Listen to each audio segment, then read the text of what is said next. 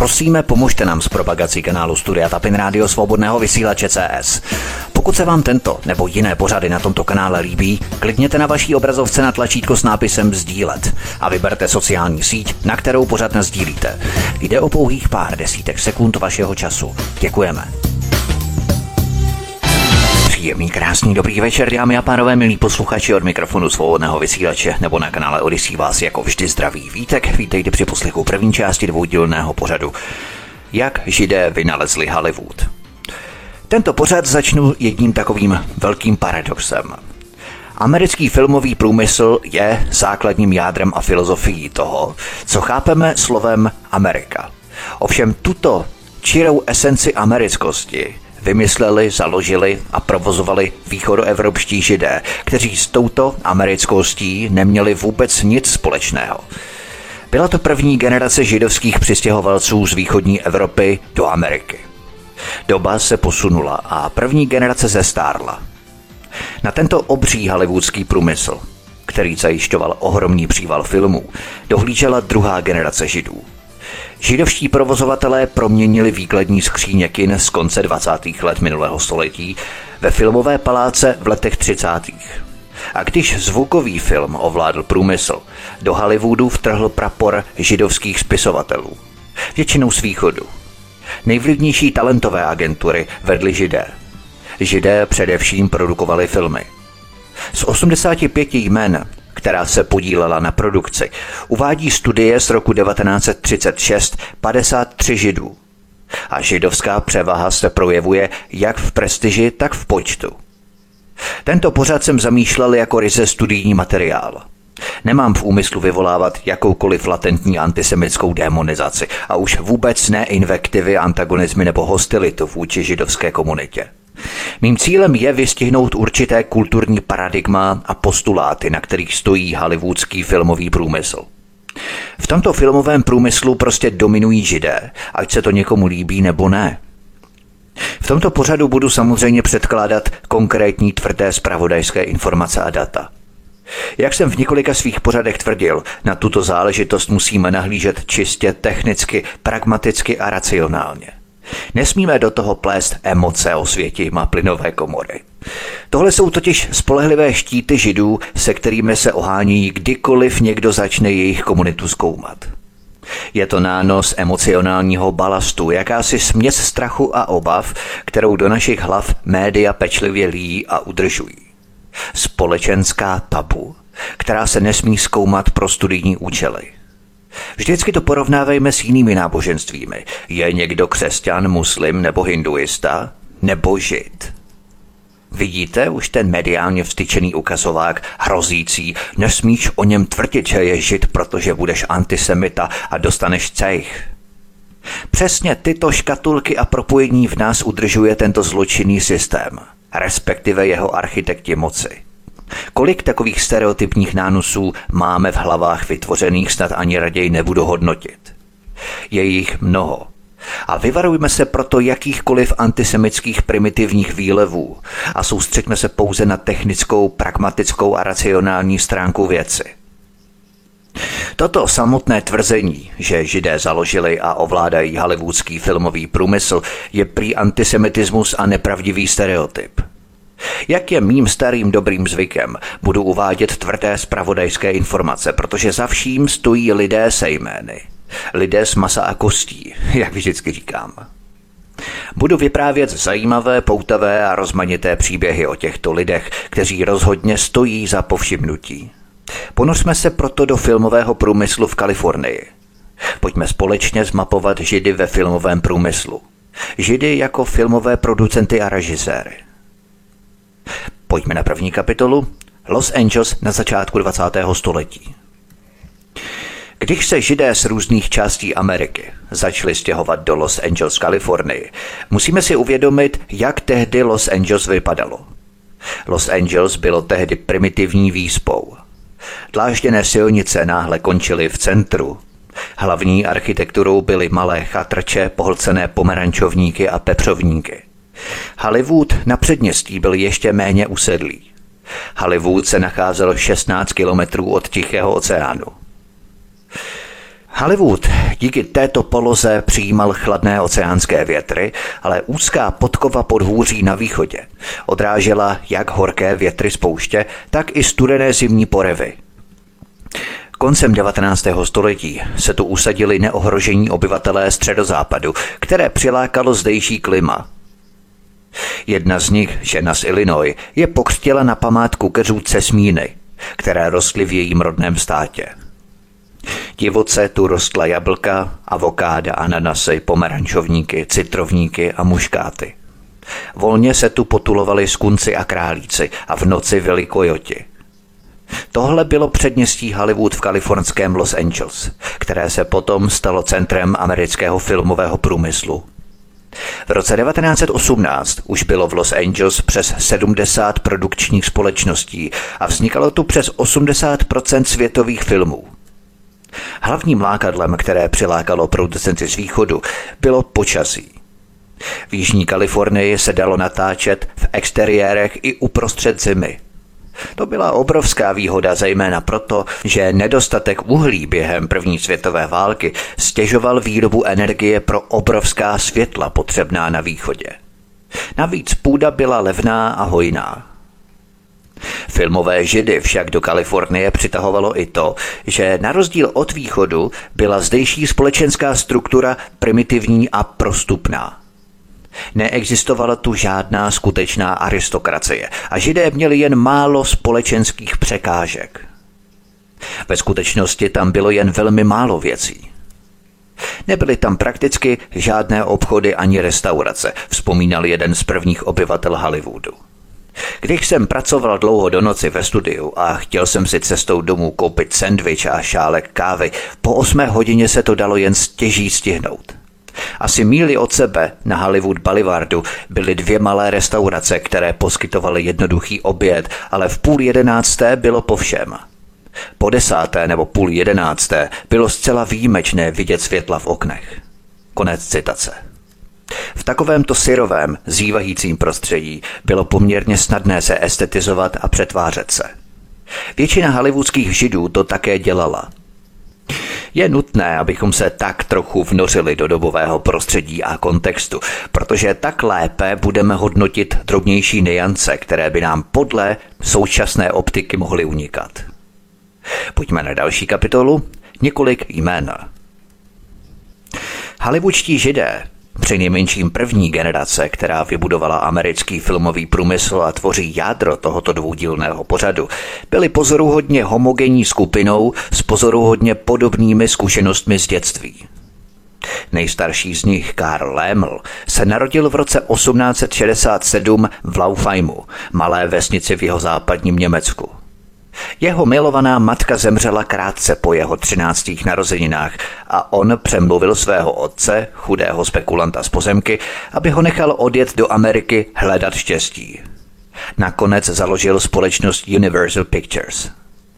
Adolf Zukor se narodil v malé maďarské vesnici v Tokajské vinařské oblasti. Jeho otec zemřel, když byl Adolf ještě dítě, matka o několik let později – Adolfa odvezli k nedalekému strýci, neústupnému rabínovi. Osamělý, nezávislý a nemilovaný Zukor, stejně jako Léml, požádal o odchod do Ameriky a nový život. Později vybudoval společnost Paramount Pictures. William Fox byl další Maďar. V jeho případě byli rodiče emigranti, ale otec byl neschopný a nezodpovědný. Chlapec byl nucený stát se podnikatelem, prodával limonády a sendviče. Tyto zkušenosti pak zúročil ve filmové společnosti Fox. Další Louis Mayer prohlásil, že zapomněl, kde přesně se v Rusku narodil a kterého dne. Později si přivlastnil 4. července jako den svých narozenin. S rodiči se usadil v přímořské Kanadě, kde jeho otec založil vrakoviště a sběrnu aut. V pubertě už Luisovi vadila otcova autorita tak odešel do Bostonu, kde se pokusil založit vlastní vrakoviště aut a sběrnu. Později ovšem vedl největší studio ze všech, Metro Goldwyn Mayer. Benjamin Warner zanechal svou ženu, syna a malou dceru v Polsku, zatímco následoval příbuzné, kteří hledali štěstí v Americe. Po dvou letech práce ševce v Baltimoru si vydělal dost na to, aby mohl poslat pro rodinu a okamžitě začal zvyšovat její počet. Několik let se toulal po východě a Kanadě, prodával svozu zboží, než se nakonec usadil v Youngstownu v Ohio a právě tam se jeho synové Harry, Sam, Albert a Jack rozhodli spojit své prostředky a koupit rozbitý filmový projektor. Vznikla tak stejnojmená společnost Warner Brothers. Pokud si chcete zautomatizovat a lépe zapamatovat jména a společnosti, všechno máte, milí posluchači, uvedené v popise pořadu na kanále Odyssey ještě před kapitolami. Pojďme na další kapitoly. Fikce amerického snu. Nejnápadnější podobnost mezi hollywoodskými Jedi ale nespočívala v jejich východoevropském původu. To, co je spojovalo v hluboké duchovní zpřísněnosti, bylo naprosté a absolutní odmítnutí své minulosti a stejně absolutní oddanost své nové zemi. Pro židovské přistěhovalce nebyla touha po asimilaci ničím výjimečným. Něco ale vedlo mladé hollywoodské židy k zuřivému až patologickému přijetí Ameriky. Něco je vedlo k tomu, aby popřeli všechno, čím byli předtím, než se tu usadili – Jedním společným nepopiratelným faktorem bylo dědictví neúspěchu. Všichni vyrůstali v bídě. Téměř všichni měli za otce muže, kteří pendlovali z jedné práce do druhé, z jednoho místa na druhé. Ti otcové, kteří emigrovali, se nedokázali přizpůsobit Americe. Někteří z nich, jako Jakob Meyer, hledali útěchu a stabilitu v náboženství a stali se rabíny v nové synagoze v St. John's v Novém Brunswicku. Jiní, jako otec Williama Foxe, hledali útočiště v ženách, pití a kartách. Soudě podle života a slov dětí měl na ně tento neúspěch hluboký vliv. Jejich synové se nejen přizpůsobili, ale vydali se mnohem dál – Synové, rozhorčení selháním svých otců, zahájili válku proti své vlastní minulosti. Dalo by se říci proti všemu, co jejich otcové stělesňovali. Uniknout osudu svých otců znamenalo uniknout minulosti. Evropským kořenům, jazyku, přízvukům, zvykům a náboženství. Minulost je ovládala. Utvářela jejich styl. Bylo proto třeba ji vymazat a přijmout nový styl. Styl pro Ameriku. Hollywoodští židé se pustili do asimilace tak bezohledné a úplné, že svůj život přizpůsobili vzoru Ameriky tak, jak si ji vykládali. Vstoupit do Ameriky a být tam přijatý jako Američan však bylo na počátku 20. století, kdy pojel nativismus a xenofobie, obrovskou výzvou – Stejný impuls, který vedl Židy k asimilaci, vedl samozvané obránce Ameriky k tomu, aby zabránili Židům asimilovat se a podle jejich názoru poskvrnit zemi. Za barikádami postavenými strážci Ameriky viděli Židé Ameriku plnou gentlemanství, vážnosti a postavení, ale do těchto prostor jim byl vstup zakázán. A právě to je to důležité – Filmová hierarchie měla pocit, že jsou mimo skutečný zdroj moci v zemi. Nebyli členy mocenské elity. Byli mimo onu skupinu peněz mezi Novou Anglií, Wall Streetem a americkým středozápadem. A právě tady se objevily filmy. Filmový průmysl nabízel židům spoustu lákadel. V tak novém oboru jakým byl film na počátku 20. století, neexistovaly žádné společenské bariéry. Neexistovaly žádné překážky, které by židům bránily ve vstupu do vznešenějších profesí a pevněji zakotvených podniků. Také finanční bariéry byly nižší a to židy a další přistěhovalecké podnikatele přitahovalo. Ve skutečnosti bylo možné otevřít divadlo za méně než 400 dolarů – Židé měli ale i další benefity, které jim poskytovaly výhody proti konkurenci. Za prvé přišli především z módního průmyslu a maloobchodu. Rozuměli proto vkusu veřejnosti a byli mistry v odhadování výkyvů na trhu, prodeji zboží v pirátském získávání zákazníků a v porážení konkurence – za druhé, jako samotní přistěhovalci, měli zvláštní cit pro sny a touhy ostatních přistěhovalců a dělnických rodin. Dvou překrývajících se skupin, které tvořily významnou část raného filmového publika. Židé byli sami sobě nejlepšími hodnotiteli zábavy. Oni sami byli publikum. Abychom ale pochopili to, co mohlo být pro tyto židy hlavním lákadlem filmu, musíme pochopit jejich touhu po asimilaci a způsob, jakým mohly filmy tuto touhu jedinečným způsobem uspokojit. Jestliže židé měli v Americe zakázaný vstup do skutečných chodeb gentlemanství a postavení, filmy jim nabízely geniální možnost. V rámci filmových studií a na filmovém plátně mohli židé jednoduše vytvořit novou zemi, tak říkajíc vlastní říši, kam by byli nejen přejatí, ale kde by také vládli. Své impérium si vytvořili k obrazu Ameriky. Vytvořili její hodnoty a mýty, její tradice a archetypy. Byla to Amerika, kde otcové byli silní, rodiny stabilní, lidé atraktivní, odolní, vynalézaví a slušní. To byla jejich Amerika a jejich vynález je jejich nejtrvalejším dědictvím. Hollywoodští židé se prostě chtěli vyrovnat vytrvalou snahou žít fikci a očarovat jí mysl ostatních. Úžasné je, do jaké míry se jim podařilo tuto fikci rozšířit po celém světě – Vytvořili stínovou Ameriku se všemi ideály, které filmy oslavují. Hollywoodští židé vytvořili mocný zhluk obrazů a myšlenek, tak mocných, že v jistém smyslu kolonizovali americkou představivost. Nikdo nemohl přemýšlet o Americe, aniž by myslel na filmy. Nakonec se americké hodnoty staly do značné míry definované filmy, které natočili židé – tím, že židé na filmovém plátně vytvořili svou idealizovanou Ameriku, nakonec zemi přetvořili k obrazu své fikce. Jak to udělali, proč to udělali a co tím získali a ztratili, to je příběh tohoto dvoudílného pořadu.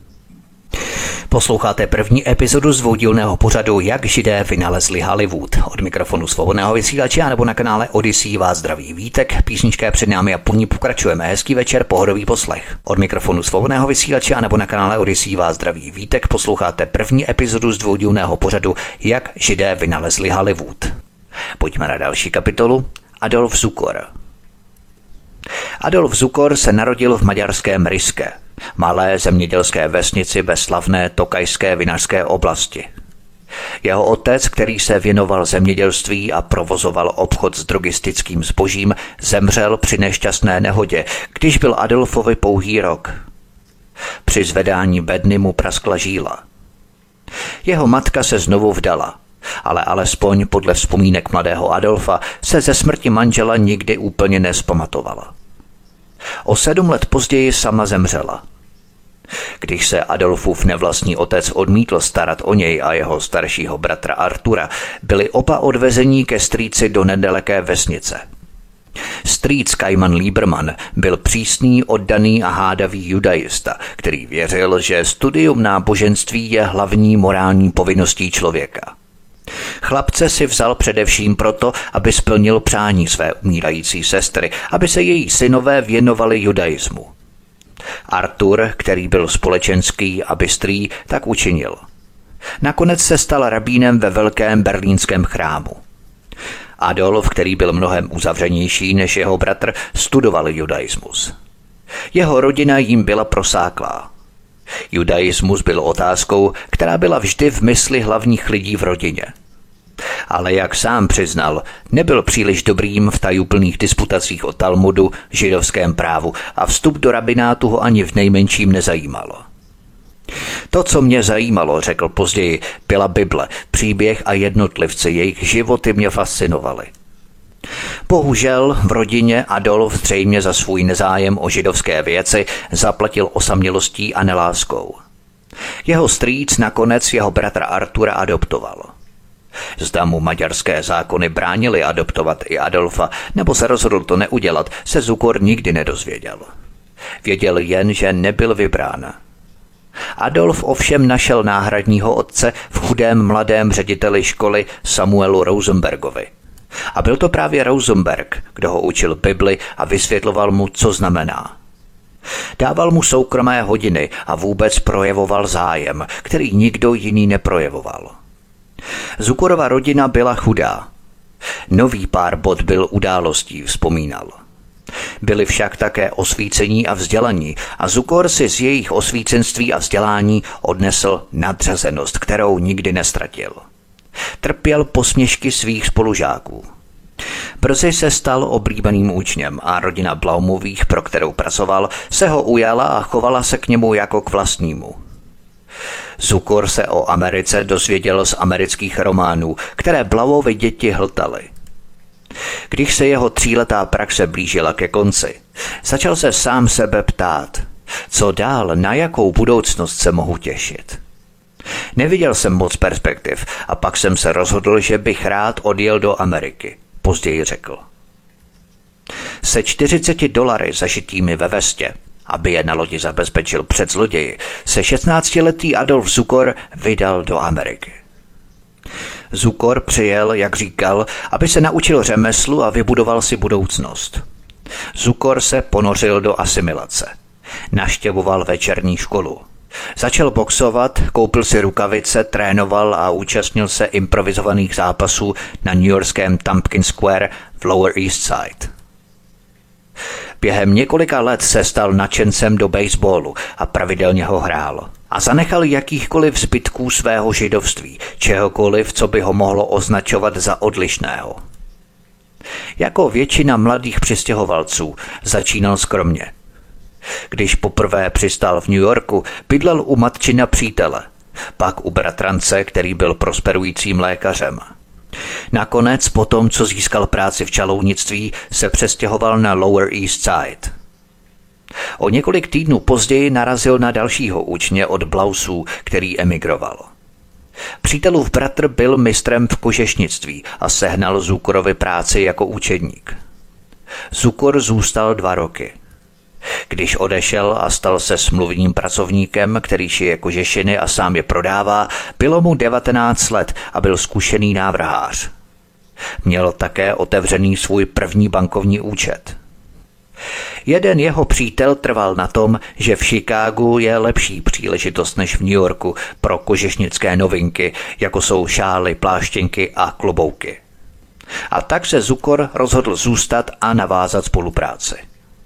Spolupráce fungovala tak, že jeho přítel scháněl zakázky a Zukor je plnil. V první sezóně, kdy se spoléhali hlavně na liští šálu se sponou v liští tlamě, vydělali partneři každý tisíc dolarů. V další sezóně se Zukorova společnost Novelty Fur Company rozšířila. Jeho společník Max Schesberg, také maďarský přistěhovalec, se rozhodl vrátit domů na náštěvu a byl okamžitě odvedený do maďarské armády. Zukor musel začít schánět zakázky a zjistil, že ho tato práce baví. Když se Schesberg v roce 1896 vrátil, dohodli se společníci na rozpuštění podniku. Schesberg převzal pobočku v Peorii, Zukor v Chicagu. Zukor téměř okamžitě utopil všechny peníze ve vkusném kožešinovém plášti, ale tentokrát ho instinkt zklamal. Pláštěnka byla katastrofou. Bankrotu se vyhnul jenom díky tomu, že zapůsobil na dalšího šikákského obchodníka s kožešinami Morise Kona. Kón, maďarský přistěhovalec, stejně jako Zukor, se naučil obchodovat s kožešinami od základu.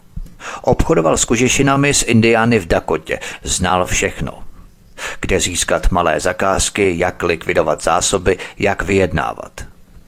S Kónovou pomocí se Zukorovi podařilo vyplatit své věřitele, ale pro Kóna to nebyl jen altruismus. Obdivoval Zukorovy ambice a navrhl mu další partnerství. Cohn and Company otevřela své dveře v prosinci 1896. Během několika týdnů se Zukor oženil s Kónovou neteří Loty Kaufmanovou. Kohn and Company fungovala téměř deset let a Adolf Zukor se díky ní stal poměrně bohatým mladým mužem. V roce 1899 otevřela pobočku v New Yorku, v New Jersey, kam se přistěhovali.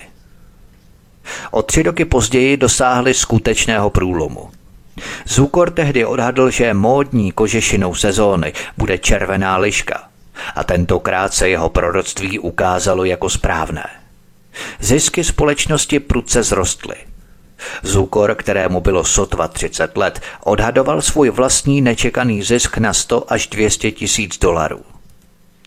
Jedním z velkých omylů filmové historie je, že všichni muži, kteří vytvořili filmový průmysl, byli schudlí, mladí a prostí lidé. Zukor do tohoto profilu jistě nezapadal.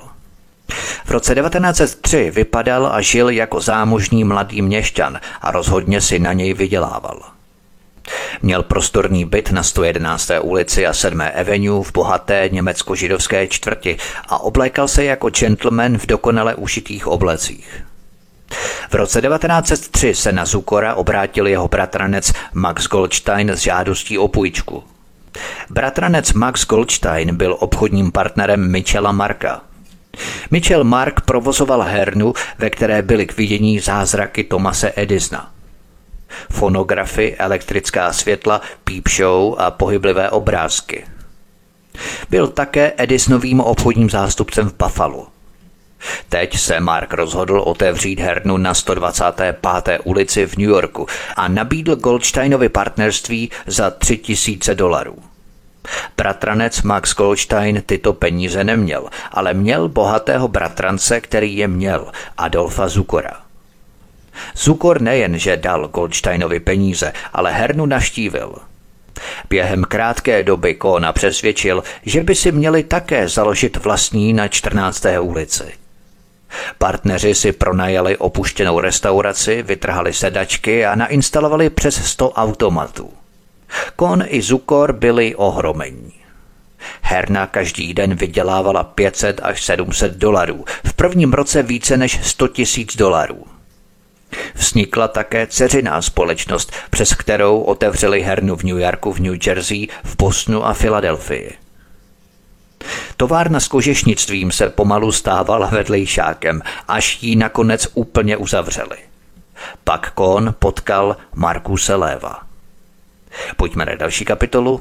Markus Lév. Markus Lev se narodil 7. května 1870 v New Yorkském Lower East Side jako syn vídeňského číšníka a německé vdovy se dvěma syny z předchozího manželství. Lévovi byli zoufale chudí. Jako dítě Markus prodával citrony a noviny a jeho matka používala neprodané papíry jako ubrusy. Jako dítě byl Lév malý a nemocný, což kompenzoval přirozenou společenskostí. V devíti letech odešel ze školy, aby v tiskárně vybarvoval mapy. Pak o práci přišel, když přesvědčil své spolupracovníky, aby mu zvýšili plat. O rok později už vedl osmistránkový týdeník. Běhal od obchodu k obchodu, aby schánil inzeráty a pak se vracel zpět, aby psal a redigoval, dokud ho starší partner neodsunul stranou. Jako většina mladých mužů na Lower East Side nakonec začal pracovat v oděvním průmyslu. Po sedmi letech ve velkou obchodě s kožešinami dal dohromady dostatek kapitálu, aby mohl začít podnikat sám. Bohužel se mu po první sezóně podnikání zhroutilo a on zůstal dlužen 1800 dolarů. Aby zaplatil věřitelům, začal pracovat jako prodavač a později se stal společníkem v novém podniku svého zaměstnavatele. Jednoho dne stál před svým bytovým domem a dal se do řeči se sousedem. Ukázalo se, že sousedem je slavný divadelní herec David Warfield. Warfield a Lev se rychle zpřátelili a začali spolu spekulovat s nemovitostmi. V té době se Lev setkal s Kónem – a v té době také Kohn seznámil Adolfa Zukora s Lévem. Naše hlavní postavy se začínají splétat dohromady. Když se Adolf Zukor v roce 1900 přestěhoval do New Yorku, navrhl mu Lév volný byt naproti přes ulici. Ačkoliv byli přátelé, oba muži nemohli mít rozdílnější povahy. Zukor byl tichý, vážný, odměřený a uzavřený. Lév byl výřečný, čiperný, impulzivní a extrovertní. Sukor měl mimořádnou předvídavost, ale postupoval velmi opatrně a uvážlivě.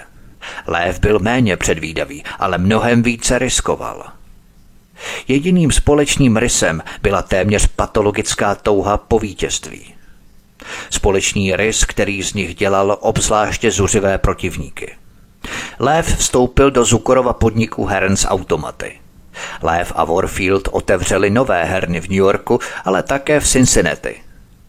A právě při zakládání podniku v Cincinnati se Lev doslechl o fenoménu, který se odehrál hned za řekou Ohio v Covingtonu ve státě Kentucky. Jeden starý člověk si tam otevřel kino s pohyblivými obrázky a Lév ho naštívil. Byli jsme překvapení, když jsme viděli, jak se lidé doslova perou, aby se dostali dovnitř, vzpomínal Lév. To mi dodalo inspiraci a později jsem zjistil, že veškerou svou pozornost věnuji rozvoji kinematografie. Po zkušenostech z Covingtonu Lév zřídil kino se 110 místy. Hned první neděli přilákal pět tisíc návštěvníků. Brzy potom začal přestavovat své newyorské herny na kina. Během šesti měsíců se mu vrátily všechny jeho investice ve výši 100 tisíc dolarů. Do roka měli po celém New Yorku několik kin. O filmy se také začal živě zajímat Adolf Zukor. Proto se Zukor rozhodl přestavět první patro své herny také na kino. Filmy, které se promítaly, byly ale krátké. Trvaly kolem 8 minut. Zukor se proto začal zabývat myšlenkou delších filmů, celovečerních filmů. Ukázalo se totiž, že diváci seděli u dlouhých filmů stejně dlouho jako u divadelních her. Zatímco Adolf Zukor se zasazoval o celovečerní filmy, Markus Lév postupně hromadil kina a stal se velmocí v oblasti populární zábavy. Nyní Zukor navrhl, aby své majetky spojili do nové společnosti, která by se jmenovala Lév's Consolidated Enterprise. V roce 1911 Lév vydělal prvních pět milionů. Nicméně Zukor se potřeboval vypořádat s předsudky divadelníků vůči filmovému plátnu. Chtěl být kulturní a kultivovaný, aby byl přijatý do střední a vyšší třídy. Spojil se s filmovým fondem, který založil Thomas Alva Edison. Požádal proto Edisona o licenci na výrobu filmů. J.J. Kennedy, který vedl Edisonův filmový fond, ho odmítl s tím, že doba pro večerní filmy ještě nedozrála. Zukor byl ovšem ale rozhodnutý točit filmy i tak, ať už s povolením Edisonova filmového fondu nebo bez něj. Do léta 1913 Zukor dokončil pět celovečerních filmů, včetně Hraběte Monte Krista nebo Vězně ze Zendy a rozhodl se proniknout na evropské trhy. Zukor byl ale také odhodlaný dobít filmový průmysl v Americe. Cílem jeho plánu na převzetí byla společnost Paramount, která se pro Zukorovi účely jmenovala velmi příhodně. Paramount založilo v roce 1914 pět obchodníků, aby spolehlivě a celostátně distribuovalo filmy. Producenti tehdy dostávali 35 tisíc dolarů za film předem a 65% ze zisku každého filmu. Zukor neochotně souhlasil s distribucí filmů jeho společnosti Famous Players prostřednictvím Paramountu. Ovšem během dvou let mu podmínky začaly vadit. Považoval to za vyděračská procenta Paramountu. Zukor proto navrhl fúzi s Lesky Feature Play Company, druhým největším producentem, distribuujícím prostřednictvím Paramountu. Jess Lesky prezident této společnosti, uspěl stejným způsobem jako Zukor.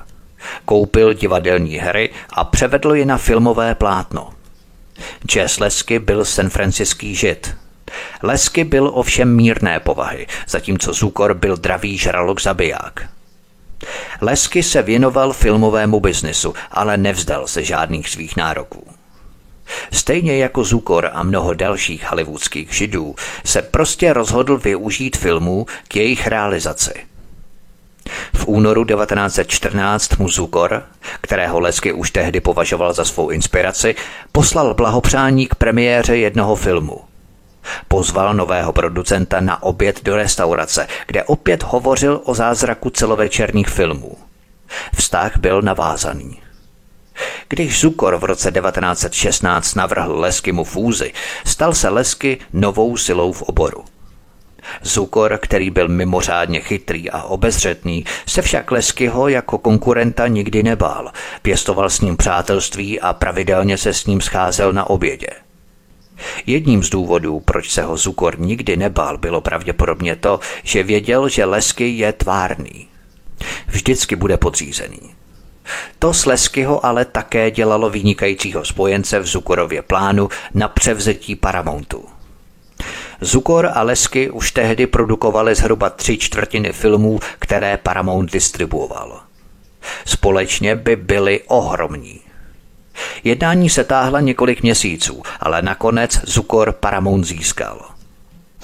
Posloucháte první epizodu z dvoudílného pořadu Jak židé vynalezli Hollywood. Od mikrofonu svobodného vysílače nebo na kanále Odyssey vás zdraví vítek. Písnička je před námi a po ní pokračujeme. Hezký večer, pohodový poslech. Od mikrofonu svobodného vysílače nebo na kanále Odyssey vás zdraví vítek. Posloucháte první epizodu z dvoudílného pořadu Jak židé vynalezli Hollywood. Za několik let skončila první světová válka. Poválečná léta byla pro Zukora mimořádně příznivá. Válka totiž otevřela americkému filmu nové trhy v Evropě, zatímco na domácím trhu se filmovému průmyslu dařilo i nadále. Filmy totiž posilovaly svou pozici v lidové představivosti. Na konci války byly filmy nesporně nejoblíbenější zábavou v Americe.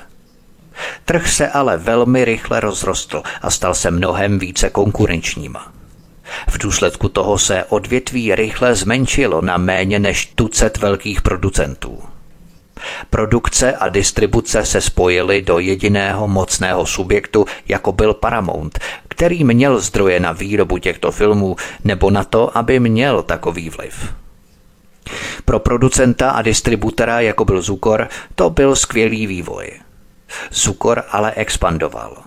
Chtěl, aby měl Paramount na každém větším trhu premiérový sál. K tomu ale potřeboval více peněz, než kolik Paramount vydělal. Potřeboval investičního bankéře. Tím bankéřem byl Otto Kahn. Pojďme na další kapitolu Otto Kahn. Rodina Otto Kahna vyráběla v Německu péřové postele – O to se ale nechal unést financemi a rozhodl se emigrovat do New Yorku, aby si našel místo v bankovním koncernu. Nakonec skončil u společnosti Kuhn Loeb Company. Možná proto, že ji založili židé jako on. V pozoruhodně krátké době se stal i společníkem. Zukor se s ním seznámil prostřednictvím Kánova bratra Felixe – když Paramount v rámci své akviziční kampaně kino koupil, stal se Felix členem správní rady a také velmi blízkým Zukorovým přítelem. Zukor měl ke Kánovým velmi blízko. I oni byli odpadlí židé, kteří se zoufale snažili asimilovat, i když v tom byli poněkud bezohlednější než Zukor. Oto se židovství úplně zbavil a stal se episkopálem. I oni se chovali v císařském stylu, který měl potvrdit jejich postavení gentlemanů. I oni věřili v umění jako prostředek společenské mobility. O několik let později Otto Kahn poradil skupině filmových scénáristů a producentů, že v umění, stejně jako ve všem ostatním, se americký lid rád nechává vést vzhůru a dál. Pak Kán uvedl obrovský význam a možnosti filmů jako průmyslu, společenského vlivu a umění. Když Zukor od něj dostal půjčku, začal svou ofenzivu. Tam, kde to šlo, Paramount koupil pozemky a postavil svá kina. Během tří let do roku 1921 získal nebo postavil 303 prvních kin – Zároveň tím rozduřil tolik lidí, že Federální obchodní komise zahájila vyšetřování jeho obchodních praktik a podala na něj žalobu. Pojďme na další kapitolu. Stará a nová Amerika. Na tomto místě v tento okamžik si musíme vysvětlit jednu podstatnou věc. Adolf Zukor se nacházel na rozhraní dvou světů. Staré a nové Ameriky ve 20. letech 20. století. Tyto dva světy je třeba pochopit proto, abychom uměli vyhodnotit význam filmu v této době. Abych to vysvětlil.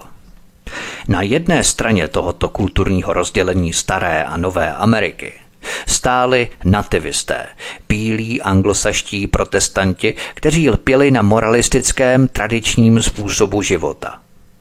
Děsili se toho, že příliv přistěhovalců nějakým způsobem zničí jejich hodnoty, protože ti, kteří nejsou původními Američany, je podle nich nemohou sdílet. Na druhé straně stáli přistěhovalci a řada dalších sil, které spochybňovaly jakýkoliv jednotný soubor hodnot. Urbanizace, masová komunikace, odborová organizace, profesionalizace střední třídy, vzdělání. Tohle všechno se tak říkajíc spojilo, aby nabídlo rychlou, osvěžující a dráždivou alternativu k původní tradici amerického života, kde byla hierarchie pevná a hodnoty neměné. Dalo by se dokonce říci, že sociální dějiny Ameriky ve 20. letech jsou příběhem boje mezi těmito dvěma Amerikami, jednou novou a vzestupující, druhou starou a upadající. Jednou chytrou a sofistikovanou, druhou konzervativní a váženou.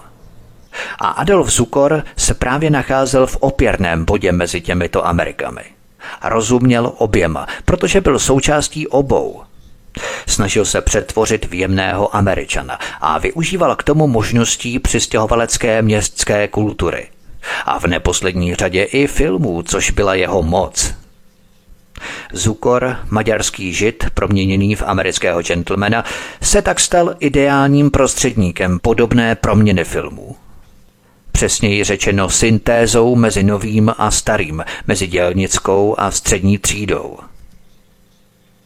Jiní židé té doby sice mohli vítězit nad průmyslem, ale Zukor v roce 1921 zvítězil díky filmu nad celým národem – jeho Paramount se stala suverénem filmového průmyslu.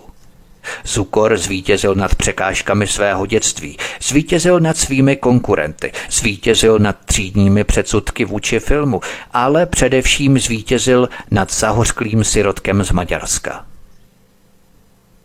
Pojďme na další kapitolu. Karl Léml. Karl Léml se narodil 17. ledna 1867 ve Württemberském Laufheimu malebné vesničce se zhruba třemi tisíci obyvateli v jeho západním Německu. Jeho otec, kterému bylo v době Karlova narození 47 let, byl spekulant z pozemky a občasný obchodník. Jeho chlapeckým domovem byla velká vzdušná chata obklopená keři lomy kámenů a s nedalekým rybníkem. Jeho mládí bylo rutinní. V jeho mládí existovalo jedno hluboké pouto k jeho matce Rebece – když mu bylo třináct a vyučil se v papírnictví ve vesnici vzdálené asi pět hodin cesty od Laufajmu, prosil matku, aby ho neopouštěla. A když o několik let později začal uvažovat o emigraci do Ameriky, zůstal v Německu jen proto, že si od matky vymohl slib, že dokud bude žít, tak neodejde. Její náhlá smrt v říjnu 1883 ho od slibu osvobodila. Karl se rozhodl splnit si svůj sen a následovat svého staršího bratra Josefa do Ameriky. Po léta skákal z jedné práce do druhé. Byl třeba poslíčkem u opilého násilnického lékárníka v New Yorku nebo úředníkem oděvní firmy. Nakonec, když už neměl co ztratit, nasedl s německým přítelem na vlak do Jižní Dakoty, kde si prý farmáři mohli vydělat 2 a 3 čtvrtě dolarů denně – byla to nesmírně tvrdá práce, ale díky ní si uvědomil hodnotu každého dolaru, který vydělal. Přesto se Léml po sedmi týdnech vrátil do Chicaga a znovu se ocitl v kolotoči zaměstnání. Jeho přítel získal místo v jednom viskonsinském obchodě s oblečením a navrhl Karlovi, aby šel s ním. Začal jako účetní, ale o 12 let později Karl odešel jako ředitel pobočky Continental Clothing. Ve městě Ouškoší Léml poprvé našel sám sebe. Léml začal v místních novinách uveřejňovat rozsáhlé inzeráty. Vytiskl katalog, distribuoval ho po celém Wisconsinu a zahájil zásilkový prodej. A jeho výkladní skříně, které vázal na roční období, obdivovala celá komunita pro jejich nápaditost. Jenže v jeho 40 letech v něm stále hlodalo jakési neuspokojení a proto se vydal do Chicaga. Existuje několik verzí, jak se Karl Léml dostal k filmovému průmyslu. Všechny ale naznačují, jak moc v tom hrála roli náhoda. Jel jsem do Chicaga, abych uzavřel obchod, řekl jednomu novináři. A jedné deštivé noci jsem zastavil v jednom z těch zapadlých kin za pět centů. Filmy mě rozesmály, když byly velmi krátké a projekce trhaná. Líbily se mi a všem ostatním taky. Hned jsem věděl, že se chci věnovat filmovému průmyslu. Zábavné filmy jsou to pravé. Řekl jsem si nabít lidi a rozesmát je.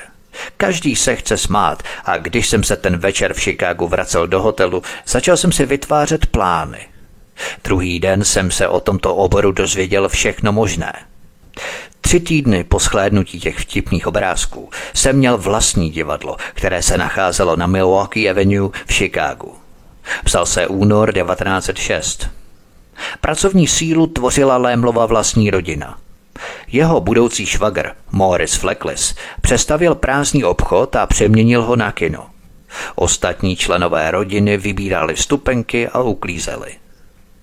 Jedinými zaměstnanci mimo rodinu byli promítač a obchodní manažer, kterého Léml najal, aby mu ukázal, jak na to. Jeho kino, které nazval Bílá fronta, mohlo pojmout 214 návštěvníků při typickém programu pěti krátkých filmů a dvou ilustrovaných písní. Každý program trval asi 20 minut. Protože filmy běžely nepřetržitě, pěti centy se zvyšovaly. V průměrných dnech Léml utržil 180 dolarů. Když se mu peníze začaly sypat, otevřel o dva měsíce později na Halstead Street v Chicagu druhé kino, které pro lepší klientelu vybíralo 10 centů. Ve 40 letech Karl Léml konečně splnil svůj slib, že uspěje. Léml začal kupovat filmy, které následně pronajímal dalším kinům – tím Léml vytvořil plnohodnotnou filmovou burzu, která vydělávala dokonce více než jeho kina. Léml Film Service se rozrůstala a v roce 1909 byl největším filmovým distributorem v Americe. V roce 1911 dosáhla jeho společnost takového rozsahu, že musel přestěhovat svou rodinu do New Yorku, aby byl blíže zdrojům filmu, které pronajímal. Důležité bylo také načasování. To, proč se filmy náhle zmocnily představivosti Ameriky, jistě souviselo s cenou a blízkostí. Pro chudé pracující a masy přistěhovalců byly filmy cenově dostupné. To ale zcela nevysvětlovalo, do jaké míry filmy uchvacovaly představivost americké nižší třídy. Nebyla to ani tak otázka ekonomiky, jako spíš kultury. Z hlediska vysoké kultury se filmové snímky rozhodně nedaly považovat za umění. Typický film té doby byl relativně krátký, zřídka přesahoval 10 minut a obvykle se blížil pěti nebo šesti. Nehrály v něm žádné hvězdy. Náměty filmů vycházely z amerického života. Z hrdinských činů policisty a lupiče, kovboje a dělníka v továrně – farmáře a venkovské dívky, úředníka a politika, opilce a služky, skladníka a mechanika. Tato všední melodramata vyvažovaly komedie, které byly stejně často pouhou záhminkou k honičce, žertu nebo rvačce.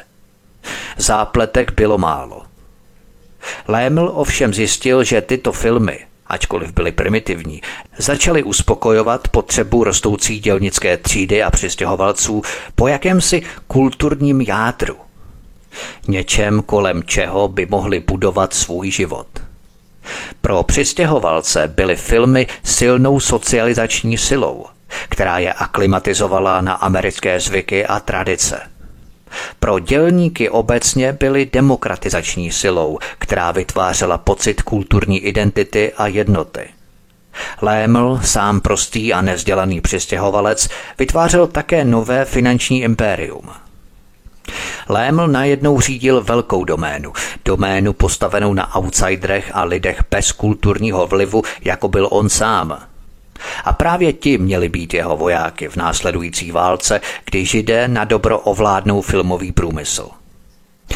Posloucháte první epizodu z dvoudílného pořadu Jak židé vynalezli Hollywood. Od mikrofonu svobodného vysílače nebo na kanále Odyssey vás zdraví vítek, písnička je před námi a po ní pokračujeme. Hezký večer, pohodový poslech. Od mikrofonu svobodného vysílače nebo na kanále Odyssey vás zdraví vítek, posloucháte první epizodu z dvoudílného pořadu Jak židé vynalezli Hollywood. Pojďme na další kapitolu. Léml proti Edisonovi. Pozdě na jaře roku 1908 Thomas Alva Edison vyzval zástupce osmi největších amerických filmových producentů, aby projednali jeden návrh. Edison byl sice vynálezcem, ale byl také chytrým obchodníkem a obávaným protivníkem. Celá léta tvrdil, že vynalezl filmovou kameru a projektor. Toto tvrzení podpořil dlouhými a nákladnými soudními spory. Teď Thomas Alva Edison navrhoval jeden velký plán. Monopol. Plán byl jednoduchý. Edison vlastnil patenty na filmové kamery a projektory, ale jiná společnost vznesla vlastní patentové nároky a podala proti Edisonovi protižaloby. Podle tohoto Edisonova návrhu měly společnosti spojit své patenty do jediné holdingové společnosti, která by se jmenovala Motion Picture Patents Company – Každý výrobce filmových kamer nebo projektorů, který by patenty použil, by musel platit licenční poplatek. Je to jako kdyby každý klavírista musel platit za hraní na klavír licenční poplatky někomu, kdo by si patentoval vynález klavíru. Takhle Edison chtěl, aby mu všichni platili licenční poplatky jen za to, že používali kameru a projektor, protože si sám patentoval jejich vynález. Licenční poplatky by se odvíjely podle stopáže filmů. Patentová společnost také podepsala exkluzivní smlouvu se společností Eastman Kodak, největším výrobcem surového filmového materiálu. Tato exkluzivní smlouva zakazovala jakémukoliv nelicencovanému výrobci filmů získávat surový materiál, surový film – to zase znamenalo, že nezávislí filmaři nebudou moci nakupovat film potřebný pro výrobu. Film proto museli složitě objednávat z Evropy. Bylo ho ale málo a byl drahý. Jednání byla dokončená v prosinci – Léml sice licenci od patentové společnosti získal, ale přesto se rozhodl, že bude pokračovat v provozování svých kin a filmové burzy, ale bez licence od patentové společnosti. Své filmy získával z Evropy, která ležela mimo Edisonovu zákonnou jurisdikci. Byla to obrovská kampaň za nezávislost, kterou inzerovali ve všech odborných novinách. Akce byla rychlá, Během několika týdnů po své první výzvě byl zavalený stovkami nadšených dopisů a telegramů, které mu blahopřáli k tomu, že se stal nezávislým. Léml Film Service dosáhl svého úspěchu téměř přes noc. Jejich obchod rostl mílovými kroky. Tam, kde během předchozího týdne vypravili do města jeden program, o týden později expedovali třikrát, čtyřikrát i pětkrát tolik – Tehdy si Léml začal říkat Lucky. Edison se samozřejmě snažil vymoci svou hegemonii mnohými soudy, ale nakonec prohrál svůj monopol nad kamerami a projektory na celé čáře. Byla to bitva o to, kdo bude kontrolovat a ovládat zisky vznikajícího filmového průmyslu. Jejich bitva byla také generační, kulturní, filozofická a v jistém smyslu dokonce náboženská. Členy Edisonova patentového trustu byli především starší bílí anglosaští protestanti. Ti vstoupili do filmového průmyslu v jeho počátcích tím, že vynalezli, financovali nebo se zabývali filmovým hardwarem, to znamená kamerami a projektory, respektive promítačkami. Filmy samotné pro ně byly vždy novinkou. Nezávislí naproti tomu byli převážně etničtí židé a katolíci – Ti vstoupili do filmového průmyslu otevřením a provozováním kin. Pro etnické židy budou filmy vždycky mnohem víc než novinky. Budou jediným dostupným prostředkem, jak se domoci uznání a vymítit neúspěch. V roce 1915 Lamble pevně ovládl novou společnost Universal. Chystal se otevřít nejmodernější a nejefektivnější studio v Americe – Odborný tisk ho oslavoval jako prakticky neznámého muže, který se stal králem filmových nájemců. Od této chvíle židé začali ovládat filmy. Léml trávil každý rok v létě v českých lázních v Karlových Varech, kde se léčil v léčivé vodě. Vždycky si dal záležet na tom, aby se do své rodné vesnice Laufheim vrátil. Třetí patro svého chlapeckého domu si nechal zrekonstruovat pro své bydlení. V Laufheimu si Léml hrál na marnotratného syna. Po první světové válce posílal do zbídačené vesnice zásoby, cukr, mouku a uzeniny. Sponzoroval desítky jejich obyvatel, kteří chtěli emigrovat do Ameriky. Její obyvatelé, zejména židovská komunita, ke které byl obzvláště štědrý, mu byli vděční. Při jeho příjezdu se každoročně konala večeře a poté velké schromáždění v místní hospodě, kde přijímal staré přátelé a jejich pochvaly. Milovali ho. Celá židovská komunita přišla vzdát hold tomuto úžasnému lidu milovi. Později po něm pojmenovali ulici – v létě 1926 se Léml vydal na každoroční plavbu do Evropy, když onemocněl. Byl nemocný od první minuty, kdy jsme opustili přístav, vzpomínal jeho synovec Walter, který ho doprovázel. Lékař na palubě nevěděl, jestli má operovat nebo neoperovat. Od začátku až do konce ležel v posteli. Zpočátku se myslelo, že Léml trpí zánětem slepého střeva. Jak se jeho stav zhoršoval, diagnoza se změnila. Prasklo mu slepé střevo. Když o čtyři dny později dorazil do Londýna, byla prognóza chmurná. Lékaři mi dávali půl hodiny života, řekl o několik let později reportérovi. Po dlouhé rekonvalescenci se rozhodl přestěhovat z New Yorku do Kalifornie. Tady si na úseku horčičních polí v údolí San Fernando postavil studio o rozloze 230 akrů. Ačkoliv byl jedním z prvních velkých filmových producentů, byl mezi posledními, kdo odešel z New Yorku do Hollywoodu, kam se produkce postupně přesouvala. Jeho dům se nacházel v Beverly Hills u Benedict Canyonu. Bylo to dvoupatrové sídlo dlouhé jako fotbalové hřiště. Obývací pokoj měl rozměry 30 x 70 metrů. Krb byl 10 metrů vysoký a do garáže se vešlo 8 aut. Kolem se rozkládalo 31 akrů, které Léml přeměnil na malou farmu s kachnami, slepicemi a kravami. Pozemky vyžadovaly 15 zahradníků. Jeho syn junior, kterému bylo mezi tím 17 let, šel pracovat do společnosti Universal. Jeho prvním úkolem bylo produkovat sérii krátkých komiksových filmů o vysokoškolském životě. Později převzal po svém otci studio Universal. Pojďme na další kapitolu William Fox. Williama Foxe přivezli rodiče do New Yorku z Maďarska, když byli ještě nemluvně.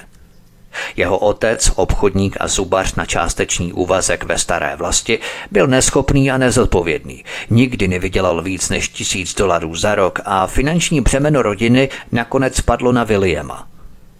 Jako dítě prodával černá kamna od jednoho činčáku k druhému na Lower East Side – Prodával také pastilky cestujícím na výletních lodích a kočárků v Central Parku.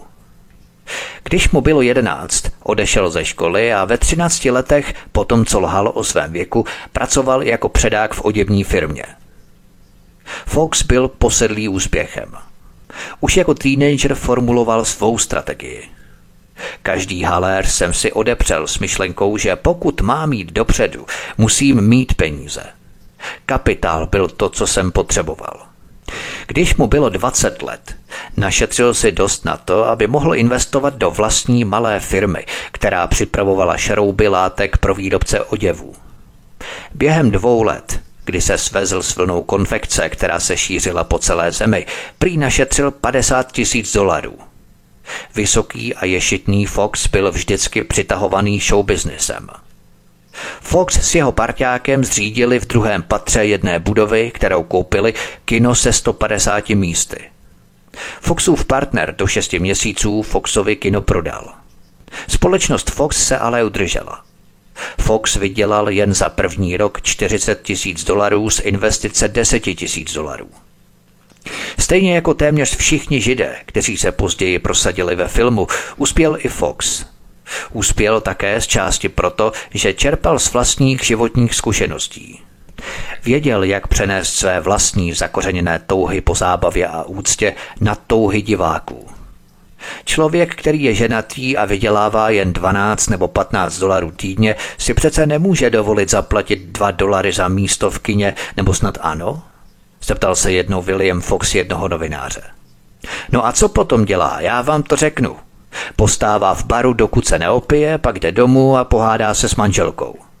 Alespoň to dělával. William Fox ale přišel na novinku. Vzpomněl si na svou vlastní touhu po zábavě a na to, že si ji nemohl dovolit. A tak kombinoval filmy za lidové ceny. 50 centů za nejdražší místa a 10 centů za nejlevnější. Tato strategie z něj udělala milionáře. To je všechno pro tento první díl dvoudílného pořadu Jak židé vynalezli Hollywood, co uslyšíte příště ve druhém díle, milí posluchači. Podívám se na dalšího hollywoodského žida Luise Mayera, Luise Selznika nebo Samuela Rotafla. Ovšem důležitým bude otec Benjamin Warner a jeho rozvětvená rodina, především synové Harry, Jack a Samuel Warnerové. Každému už svítá, že budu vyprávět o začátcích Warner Brothers. Pro Warnery byl také důležitý Frank Capra. Hollywoodští židé ovšem měli rozpolcený pohled na americkou asimilaci a domestikaci. Jedni se stále cítili jako outsidři a jiní se obdivovali východnímu establishmentu a aristokracii a chtěli se stát její součástí. Podívám se na nové generace hollywoodských židů, protože by někdo mohl třeba namítat, že ano, byly to začátky, ale po více jak tři čtvrtě století se věci změnily. Nezměnily se. Ukážeme si, že tomu tak není a hollywoodští židé, ač dvouprocentní menšina v Americe, si drží nadpoloviční zastoupení v šéfovských pozicích většiny studií v Hollywoodu. Jak je mým starým dobrým zvykem, uvedu jména lidí z masa a kostí. Závěrem se podívám na filmy a všeobecně televizi jako fenomén jedinečné nástroje podprahové manipulace. Uvedu dva nejdůležitější patenty, které jsou přímo a cíleně určené pro takovou sugesci ve stavu hypnózy soustředěným hleděným na televizní obrazovku nesmírně zajímavé záležitosti. Povíme si také něco o relativně nové oblasti, zvané neurocinema. Ta se podobně jako neuromarketing zabývá programováním lidského mozku skrze filmy a televizi obecně. Nakonec se podívám na základní témata, která se podprahově vyskytují v moderních filmech. Agenda války, genderismus, homoagenda, rasová agenda nebo i obyčejná jména ve filmech. Zaměřím se také krátce na přepisování historie ve filmech. O tom všem si budeme povídat v příštím druhém díle tohoto dvoudílného pořadu. Já se na vás budu těšit, milí posluchači. Doufám, že tento pořad budete stejně jako mé všechny pořady ostatní sdílet na sociální média. O to vás velmi prosím a žádám, protože to maximálně pomůže. Takže prosím, sdílejte tento pořad z kanálu Odyssey v rámci tohoto odkazu na sociální média, rozposílávejte e-maily kamkoliv, prosím, můžete. Budu také rád, když mě zanecháte vaše postřehy, návrhy, dojmy, anebo třeba nějaké doplnění do popisu pořadu tady na na kanále Odyssey v komentářích podpořat. No a budu také rád, když se přihlásíte na kanál Odyssey kliknutím na tlačítko odebírat, anebo také na zvoneček, stiskněte zvoneček, pokud jste tak ještě neudělali, zapnout notifikace, abyste nepřišli o další pořady, které pro vás chystám tady na svobodném vysílači Studio Topin Radio, nejenom v rámci druhého dílu pořadu, jak židé vynalezli Hollywood. To by bylo všechno, milí posluchači, od mikrofonu svobodného vysílače nebo na kanále Odyssey vás zdraví vítek, mějte se krásně a příště u druhého dílu se s vámi vámi opět těším na slyšenou. Prosíme, pomožte nám s propagací kanálu Studia Tapin Rádio Svobodného vysílače CS. Pokud se vám tento nebo jiné pořady na tomto kanále líbí, klikněte na vaší obrazovce na tlačítko s nápisem Sdílet a vyberte sociální síť, na kterou pořád sdílíte. Jde o pouhých pár desítek sekund vašeho času. Děkujeme.